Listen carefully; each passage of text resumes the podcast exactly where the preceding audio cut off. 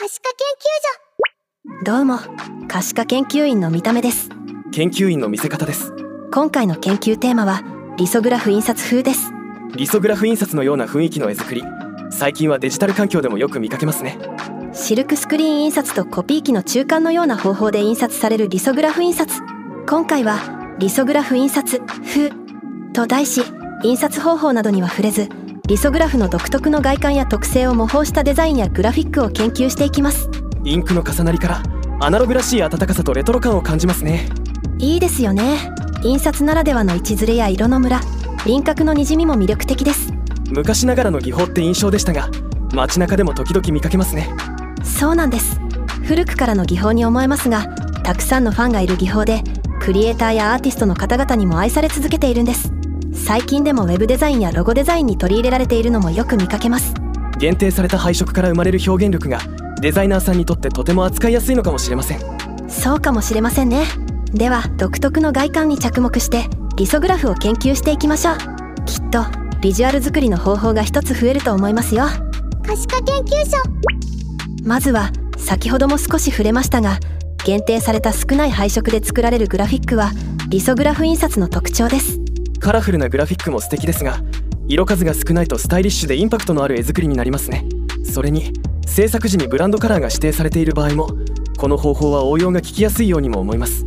特に原色に近い赤青黄色などのトリコロール配色はよりリソグラフらしい印象を受けます。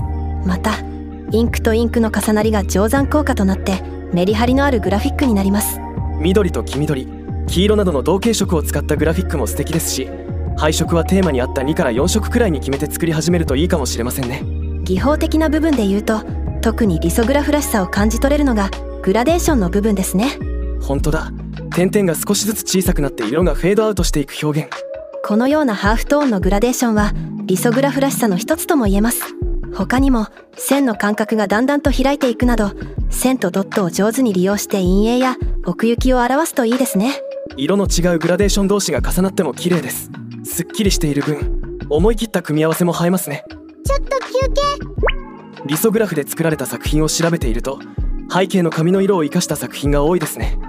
確かに紙の上でインクの色同士の化学変化を楽しむような印象も見て取れます。この明確な形とはっきりとした視認性がロゴデザインにも適している理由の一つなのでしょう。そうですね。例えば黄色い部分の形と赤い部分の形そしてそれらが重なり合って生まれている形。これら全ての成り立ちが視覚的に理解できるのは分かりやすい表現へとつながっているようにも思えます。確かに今思いついたのですがリソグラフ風に作られたロゴならインクの色ごとにハンコを作って順番に押しても可愛いかもしれません。それは可愛いですね。手間はかかりますが手間とともに温かさが伝わるデザインになりますね。可視化研究所。では次にリソグラフ印刷風を作る上でのアナログらしさについて調べていきましょう。なんだかレトロで温かみのあるこの感じはアナログらしさから感じ取れる印象のようにも思います。そうですね。アナログ風の処理や細かな調整など最後の一手間でよりグッとイメージに近づけられます。特に目を引くのはインクのズレですね。手作り感のような雰囲気を感じます。位置ずれや色のムラにじみなどの不完全さが逆にリソグラフらしさを引き立てています本物のリソグラフ印刷を体験するのも面白いですがデジタルで作成する際はこのような特徴を生かしてアーティスティックなビジュアルを作り上げるといいですね。リソグラフ風のデザイン挑戦してみる価値ありですよ。可視化研究所。では見た目研究員最後に総括を。色数を制限しながらも重なりによって賑やかさも感じるリソグラフ印刷風。